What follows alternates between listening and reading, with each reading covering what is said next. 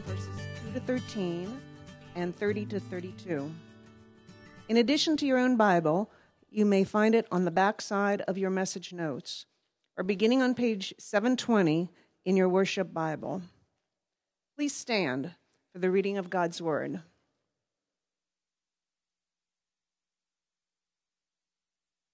And after six days, Jesus took with him Peter and James and John and led them up a high mountain by themselves. And he was transfigured before them, and his clothes became radiant, intensely white, as no one on earth could bleach them. And there appeared to them Elijah with Moses, and they were talking with Jesus. And Peter said to Jesus, Rabbi, it is good that we are here. Let us make three tents one for you, one for Moses, and one for Elijah. For he did not know what to say, for they were terrified. And a cloud overshadowed them, and a voice came out of the cloud This is my beloved Son, listen to him. And they suddenly, looking around, they no longer saw anyone with them but Jesus only. And as they were coming down the mountain, he charged them to tell no one what they had seen until the Son of Man had risen from the dead. So they kept the matter to themselves, questioning what this rising from the dead might mean. And they asked him, Why do the scribes say that first Elijah must come? And he said to them, Elijah does, does come first to restore all things. And how is it written of the Son of Man that he should suffer many things and be treated with contempt? But I tell you that Elijah has come, and they did to him whatever they pleased, as it is written of him. They went on from there and passed through Galilee. And he did not want anyone to know, for he was teaching his disciples, saying to them, The Son of Man is going to be delivered into the hands of men, and they will kill him. And when he is killed, after three days he will rise. But they did not understand the saying and were afraid to ask him. This is the word of God. You may be seated. I used to always say I love the sound of rustling pages when we read the scripture, which is true. And then I would say I love the sound of people greeting one another when they say hello at church, and that's certainly still true. But I never thought I would be able to say I love the sound of dogs making noise in church. But I do. It reminds me of what a special place uh, this is and how thankful I am to be able to serve here um, at the Buffalo Chip. I wonder if you remember the first time you ever looked through a microscope. You remember? Maybe you were in junior high or elementary school, or perhaps you were late to the party and didn't do it till you were in high school, took that science class as late as possible but you maybe remember doing it. And if you remember doing it, I would guess that it was a rather eye opening experience, to say the least. Perhaps you did something like what I did. You took a uh, drop of iodine and you put it on a slide. You took a toothpick and you scratched the inside of your cheek. You swirled what you got on the inside of your cheek in the iodine. You added a cover slip and you put it under the uh, under under the microscope and opened the it's called an objective. I had to look it up. The objective lens, the objective to the widest power, probably four power, and you looked at it and you began to see, wow, look what's been inside my cheek all this time. You were seeing as you focused in on there things which were always true, but which you never knew you were seeing at a deeper reality the truth of things as they really are. And you began to see, perhaps, as you turned the objective maybe the 10 power or so, uh, you began to see the shape of the cells inside of your cheek. And maybe you saw as you looked, or as the teacher explained it to you, that there was a cell membrane around the outside, and that there was cytoplasm and mitochondrion and nucleus inside of it. And yes, I did not remember all of that. I looked it all up. but I do remember seeing that. And some of you perhaps have an image of seeing the cells inside your body in a fresh way. It is an eye opening experience to say the least. Without the microscope versus with the microscope. Looking at that, that, uh, that, uh, that slide, it's just nothing, or maybe a little bit of something, a little slobber on it or something, a little tiny bit of something. But there's something deeper, and that thing you're looking at is not an illusion, it's the truth. It's the real way things are. I say this as a start because that's what's been going on in the Gospel of Mark in chapters 8, 9, and 10. We looked at 8 last week, we're going to 9 this week, and 10 next week. Well, what's happening there is the disciples were having their minds blown by the truth. They were seeing things as they truly were in a way they had never seen them before. They, eh, just as with regard to the microscope revealing the truth about the nature of our cells inside of our body, they, they began to now see the true nature of things in the world. And it blew their minds. And it still does even today. You know, in the whole Gospel of Mark, uh, the, the, the, the, writer of Mark, Mark, who wrote the Gospel, is trying to help us to see the truth about this amazing guy who just burst on the scene, called followers to himself, said astounding things, did miraculous things, and ultimately paid a price of death, which should have ended his life, but didn't end his life. And he's trying to see this is the true nature of things. As unbelievable as this is, this is how things really are in the world. In the first half of the book, Jesus bursts on the scene announcing the kingdom of God. The time is fulfilled, he says. Uh, the kingdom of God is at hand. Repent and believe the good news. And then we see him quickly moving around from place to place. We observe him as an incredible teacher, an incredible leader, an incredible miracle worker. Demons flee at his command. Sickness vanishes at his touch. And nature itself responds like an obedient or disobedient child be quiet, he says to the waves. And immediately they're quiet. Who is this guy? The disciples are asking. Everybody's asking. And if we don't know the Bible story, we're asking it too. Who is this guy? Is he just another prophet or teacher or failed revolutionary? Who is he? The only one that seems to know who he is are the demons he casts out. They say, I know who you are, the Holy One of God. He says, Be quiet. Get out of here. Go. Who is this guy? Finally, his disciples begin to see. And as we move up into the eighth chapter, we see that Peter asks the, Jesus asks the very question of his disciples Who do people say that I am? Who do you say that I am? And finally, Peter, speaking for the rest of the disciples, says, You are the Christ. You are the Messiah. By this he means that he is the long awaited promised deliverer, the promised king of Israel, the anointed one, which is what the word Messiah meant, anointed one. By the way, Messiah and Christ are the same word. Christ just is the Greek way of saying Messiah, and it comes from the Hebrew words. It has to do with the anointed one, which is the one that got the person that was referred to as the king, the anointed one, the leader of Israel. So when he says you're the Christ, he's saying you're the true king. It's not Caesar. It's not Herod, whose palace would have been over the hill from where they were in Capernaum, right? It's you. You are the Christ. It is as if for the first time they're seeing their cheek cells through a microscope. It's altogether new.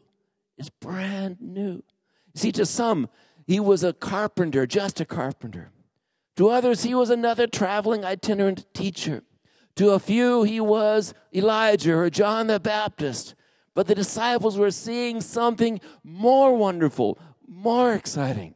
He was the Messiah. He was the King of Israel, the true King of all the earth.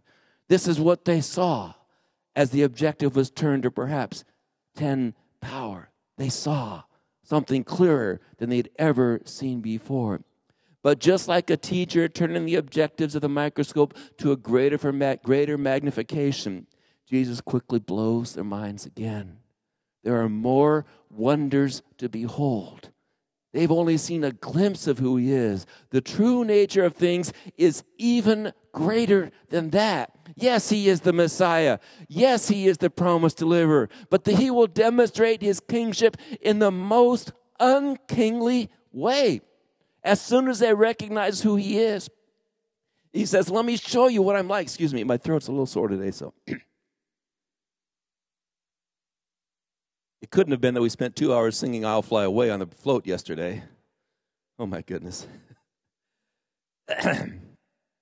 yes, I'm the king, and now let me tell you what is on the program, what's on the agenda for me as your king. How will he demonstrate his kingship? He says in the very next verses, this is found at the end of chapter 8 He, the Messiah, will suffer. He, the Messiah, will be rejected. He, their Messiah, will be killed. He, their Messiah, will rise again. This is just, I hate to say it blows their minds, but it, it really does. It's like, what? Wait, that's not what kings do. That's not the way kings act. That's not the kind of revolution that actually gets anything done. That's a sure way to kill the revolution, kill the revolutionary leader. Yeah, no way. Peter, as you call the one who had just had the glorious experience of recognizing who Jesus was and being encouraged and blessed for it, Peter now speaks on behalf of the others and he rebukes Jesus on the spot. Never, Lord. No way. No. To which Jesus even more forcefully rebukes Jesus. And he who had said a moment before, Blessed are you, Simon, son of John, now says to him, Get behind me, Satan. Get behind me. He looks at him in the eye. Get, because he recognized that Peter was trying to bring worldly attitudes towards kingship into the true kingship that he had come to offer. Peter is trying to place on Jesus the typical expectations of the world. That's why Jesus said, You are setting your mind, you are not setting your mind, rather, you are not setting your mind on the things of God, but on the things of man. I'm the heavenly king, not the human king. We're not gonna, we're gonna do things different around here. Peter, as I said, is trying to place the typical expectations of the world on Jesus, their king. He knew that a king conquers, he doesn't suffer. A king overcomes, he doesn't succumb. A king commands, he doesn't submit. But Jesus says, No, Peter, that is not the true nature of things. You and all this world are living under an illusion. You don't know the truth about things. Your way of thinking, Peter, and this is important for us to get, your way of thinking, Peter, is precisely what is wrong at the heart of the universe, heart of the world. It's precisely the things, the thing which destroys your essential humanity. I have come to restore your true humanity. And to do that, I will, I will need to allow your false, perverted humanity to have its course. You're going to need to kill me so that I can rise again and give you a new way of living. Like a seed, he said in another plant uh, area, planted in the ground, I will bear no fruit until I'm planted in the ground. But when I am planted in the ground, I will bear fruit. You see, Jesus knew that in his kingdom, a true king used his power to serve others, not to, to be served by others. Jesus knew that in his kingdom, the way things truly were, and the way the universe was supposed to function, a true king would use his wealth to benefit others, not to simply benefit himself. A true king, he knew in the, in the, the way the world was meant to live, lays down his life for the sake of his subjects. And that is exactly what he is going to do. He will use his power to serve.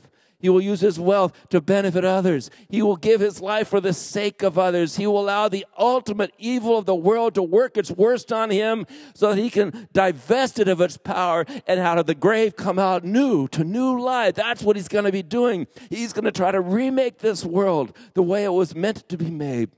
And he will have to die to do it. It's an unbelievable, and yet it is.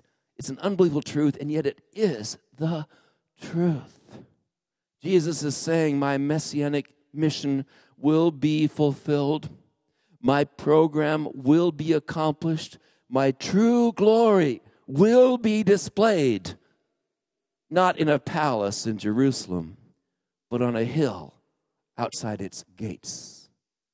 I will stretch out my hands and I will die in order to rescue this lost world. Only way, only in this way can I help you to see the true nature of things. It is an overwhelming and disorienting vision, both for Peter and his contemporaries, but to be honest, even for us today. We also are quick to attribute worldly wisdom into the kingdom of God, and we get it all mixed up. Yeah. Perhaps this is why Mark takes such careful pains to paint this picture in vivid color for us as he rapidly takes us to the cross of Jesus. Because in this eighth, ninth, and tenth chapter, he is moving directly to the hill outside of Jerusalem. And in the eighth chapter, as soon as Peter recognizes who he was, he's no longer involved in much public ministry. He begins to take the disciples by themselves and to teach them. He wants them to understand the true nature of his kingship. It's so difficult for them. They don't get it. They don't understand it. They only are able to see it after the fact.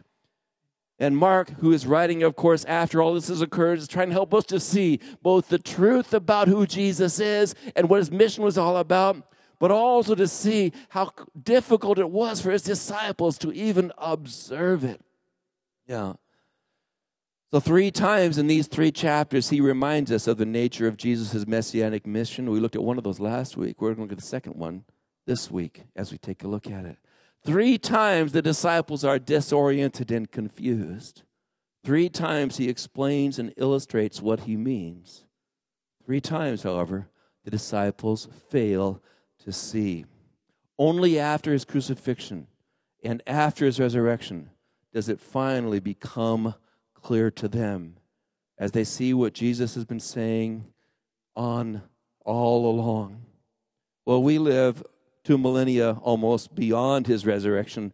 But for us too, we have a hard time keeping that in focus because we live in a world which says, I found out the only way to the top is looking out for number one. And that's me. I'm looking out for number one. Nobody remembers that song? Somebody has to remember that song. All right, thank you, man. And that's the way the world works. That's the way the world works. And if you step in the way of it, you might find yourself a little crucified, a little misunderstood. And even in our own selves, because we have the remnants of the old nature still firing up inside of ourselves, we keep thinking, I better get it now. It may not come to me later. I know I might not feel good about doing this later, but I'll ask forgiveness. I'll get over with. I don't realize the damage I'm doing to myself right in the middle of it. I'm destroying my own humanity. And yet, the power to do that, the desire for self gratification, the desire to get what I want, the fear that God won't take care of me, all of those things fire into us so much that we too need to this reminder that the way of living is a way that seems like dying the way of gaining is a way that seems like losing. The way of uh, showing leadership is not by being served, but by serving. It's the nature of things, it's the true reality of life. And it's hard for us to notice this in our families. You know, if everybody else just did what we wanted to do, it'd be just fine, right? In our families. It's hard to notice this in our culture, in our job. It's so hard. But Jesus has made it crystal clear. Not only must he give his life to serve the world, so too must his followers. So let us hope and pray that we can gain a clearer vision, that our eyes can be opened. If you remember this eighth, ninth, and tenth chapter, some of you remember, what does it start with? But a miracle of a man whose eyes were only partly opened. It took two tries. Why? Because they're trying. It began with Jesus saying, "Don't you see? Don't you see?" Mark is wanting them us to see that it's hard for us to see. We've got to get that into focus. We've got to get the right objective on the right spot so we can see the true nature of things. Yes. Not only for Jesus and his mission, but for us and our mission in the world today. For as I said, Jesus made it crystal clear not only must he give his life to serve the world, but so too must his followers. He said as much in the verses which precede our text. And now, as if to accentuate the point, Jesus continues to turn the objective lenses of our microscope to a greater magnification. He will now let us see the true nature of his earthly and heavenly identity. So, six days after that first uh, uh, revelation of Peter and, and Jesus, it says he takes them up into a mountain. After six days, Jesus took with him Peter and James and John. He took the first string up there with him. He wanted them to see Peter, James, and John. And they went high into a mountain by themselves, and he was transfigured before them. And the clothes became radiant, intensely white, as no one on earth could bleach them. And there appeared to him Elijah and Moses, and they were all talking with Jesus. And Peter said to Jesus, Rabbi, it's, it's good that we're here. Well, let us make three tents, or three tabernacles, we could say. That's the literal word. One for you and Moses and for Elijah, for he did not know what to say. When Peter didn't know what to say, he just said something. you know, that's just what he did. He was terrified, it says. Uh, he did not know what to say. And a cloud overshadowed them, and a voice came out of the cloud This is my beloved Son. Listen to him. The voice of God. And suddenly looking around, they no longer saw anyone with them but Jesus only. And as they were coming down from the mountain, uh, excuse me, so they kept this, uh, they, uh, he charged them to tell no one what they had seen until the Son of Man had risen from the dead. Well, what's that about? So they kept the matter to themselves, questioning what this rising from the dead must mean. And they asked him, Well, why does it say that Elijah first must come, and etc., etc.? Um, and, uh, uh, and he says, Elijah does first come, but how is it written of the Son of Man that he should suffer many things and be treated with contempt? Jesus takes them up onto a mountain. And on the mountain, there is a glorious thing that happens. He is turned, uh, they are trans, he is transfigured before them. And we're not really sure what all of this means. I mean, some people are very sure, but we just don't know. All, all they can say is he got so bright, no one can make clothes that bright. I think we were seeing the true humanity, not just the divinity, but the true humanity, the glorious nature of who Jesus was, right? I think we were seeing the brightness because Moses and Elijah had the same thing and they weren't divine, right? They're not divine. Jesus was divine. So, what we're seeing is more than just a revelation of his divinity. I think we're seeing a revelation of his true, glorious humanity. Perhaps a revelation of what you and I will look like someday when we have bodies like his. We don't know how this all comes together, but we're seeing this tremendous vision. And then there's a, a cloud that happens. Yes, there is a vision of glory there on the mountain. There is a, uh, there is a mountain, a vision of glory, a cloud, a voice if we think about this, we have to know that Peter and uh, uh, James and John had to be thinking at that moment about another mountain, not Mount Horeb, which is probably where this was, is, uh, but r- rather, I mean, Mount Hermon, where this probably was, but rather Mount Sinai, where there was a mountain where Moses went on a mountain, and there was a tremendous vision and when Moses came down from the mountain, his face was bright and shiny because of having been in the presence of God. And there was a cloud, and there were the 10 words. And we're seeing a new vision of Jesus on the mountain. But this is a different kind, a different kind of vision. This is a vision of Jesus for who he is and, and what he's what he's all about. He takes them up there onto the mountain, and they're talking with Moses and Elijah, all three of them together. And, and we know this has to be a true story because Peter says such stupid things that would never have been put into a story if they hadn't really been said. Lord, let me make a tabernacle, right?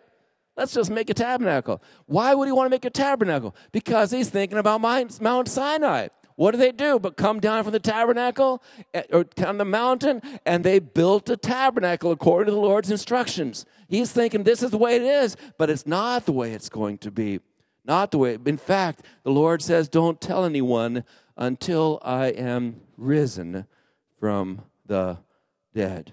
Yes, there is a tremendous glory that is being expressed right here, but he wants them to see that this glory will be fully expressed when Jesus raises his arms on a tree and the glory of God is revealed through the death of Jesus Christ. Yes, he goes on. There's more. I can't take time to talk about it. I, did, I didn't have time for uh, um, uh, um, Dominique to read it all. But we see they come down from the mountain. They have challenges down to the bottom of the, of the mountain if you have your Bibles in front of you. And then in the 30th verse, in the 30th verse, uh, well, we see when they come down the mountain, the disciples were trying to do a miracle. They couldn't do it. We just see the ineptitude of the, of the disciples as they're trying to figure this out and a part of Jesus' frustration. And it says in verse 30 that I want to get to then they went from there and passed through Galilee, and he did not want anyone to know. In other words, they're walking quietly. They don't want, they don't want crowds to follow. Why? For he was teaching his disciples, saying to them, The Son of Man is going to be delivered into the hands of men,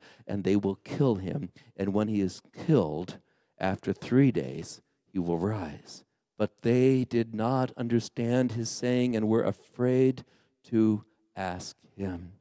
This is then now the second major telling that Jesus gives to his disciple of exactly what is going to happen to him. He wants them to know that part of being the Messiah is to give his life for his people and that he will be killed and that after three days he will rise. He tells them they don't know what he means by it, but they know something's going on. And I didn't have time to print this but it, but it goes as and they went on to Capernaum, and when he was in the house, he asked them, "What were you discussing on the way?" But they kept silent, for they had on the way they had argued with one another about who was the greatest. And he sat down, called the twelve, and he said to them, "If anyone would be first, he must be last of all, and servant of all." And he took a child up in the midst of them and standing and taking him in his arms, he said to them, Whoever receives one such as this child in my name receives me, and whoever receives me receives not me, but him who sent me. Here we see again the disciples are trying to import onto Jesus, their Messiah, the worldly expectations. They want to get in, they want to know which of them is the greatest. And we know this, this will come up again next week as we take a look at it again in the 10th chapter. They're vying for position. They want to see which of them is going to be on the right or the left. They're arguing about that. And Jesus says, Friends, we've got to have a talk. I've been telling you I'm the Messiah. I've been telling you I'm going to suffer. And I also want to remind you that you need to stop getting so full of yourselves, right? Lay down your life just as I will. Receiving a child is like receiving me. Simple. I don't know if you have the pleasure of watching young children much in your life nowadays. We enjoy seeing our two grandchildren, and we love the innocence there. There's a song that my granddaughter was singing that I'm going to teach you guys because it's a good one. I didn't. I, my her her other grandmother um, was put it on Facebook, which is how we all communicate nowadays, right? I'm not on Facebook very often, but once in a while I see stuff. And she's sitting there thinking, and he set and he and he came and he set the captives free. He kept the captives free. She's singing a song she was hearing at church. Set the captives free. And she turns around and says, Grandma, the captives are my favorite part.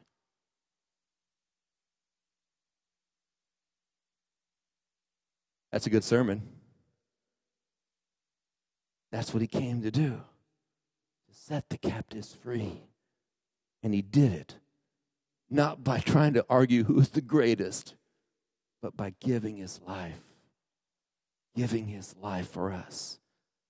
And if we want to follow him, we need also to lay down our lives for him. We need to let go of those things in our heart that so desperately cling to our hearts. They've got their way inside of our hearts. We need to let them go. And it will feel for some of us like death letting go of habits, letting go of relationships, letting go of plans, letting go of all of these things which you know are all just about me and my fears about my future. And instead, laying down my life for Him who laid down His life for us. The Apostle Paul reflected on this text in the book of Second Corinthians, chapters 3 and chapters 4, and I close with a few thoughts related to all of this. He's speaking about Moses when he came down from the mountain carrying the stone. Let me read a little bit of it. Second Corinthians chapter 3, verse 7. Now, if the ministry of death carved in letters of stone came with such glory that the Israelites could not gaze at Moses' face because of the glory which was being brought to an end, will not the ministry of the Spirit have even more glory? Verse 18, chapter 3, 2 Corinthians. And we all, with unveiled face, beholding the glory of the Lord, are being transformed into the same image from one degree of glory to another. For this comes from the Lord, who is the Spirit. He says to us that as we behold the glory of the Lord, our hearts are changed, our countenance changed. We begin to be changed into His likeness, and it will be that self giving likeness that He demonstrate for us. That's why it says just a few verses later in chapter 4 and verse uh, 6 For God, who said, Let light shine of darkness, out of darkness, has shone in our hearts to give the light of the knowledge of the glory of God in the face of Jesus Christ. Oh, there's so many sermons I'm passing over in the middle of these verses. He sees in Jesus the glory of God revealed in such a way as the power it took to create light out of darkness. That glory has been revealed in Jesus, and that face, we see the glory of God in the face of Jesus Christ. What face? The face of love, of self giving love, the face even broken in tears, giving. We see the glory of God in the face of Jesus Christ. And he says, But we have this treasure in jars of clay to show that the surpassing power belongs to God and not to us. We are afflicted in every way. We are knocked down, but not knocked out. He goes on to talk about the suffering that they go through. So, Jesus, who suffered for us, invites us to follow him and to be willing to do whatever it is he has for us. One of my favorite holidays of the year, believe it or not, is St. Patrick's Day. And it's not for the reasons that most people like it. You're glad to hear that. Patrick is a hero, lived about the third century AD. He was born in Great Britain before Great Britain really existed much, very early, third or fourth century. At 16, he's, he was not Irish. St. Patrick was not Irish. At 16, he was captured by Irish pirates and stolen from his home and brought to be a slave in Ireland. And he. Uh, it was terrible. For six years, he was enslaved. And uh, somehow, during the middle of all that experience, he had a vision of God. Going back to his early childhood in the uh, Christian family of which he had been a part, Ireland was totally pagan, totally pagan at that time. And somehow, God allowed him to escape and to go back to his family when he was 22 years old. But in the midst of that, God spoke to him and said, I want you to become a priest, and I want you to go back to Ireland. Tell them about me. So he became a priest, and he went back to Ireland, and literally the whole country became Christian because of the witness of Saint Patrick. Not everybody, of course, but its religious roots go back.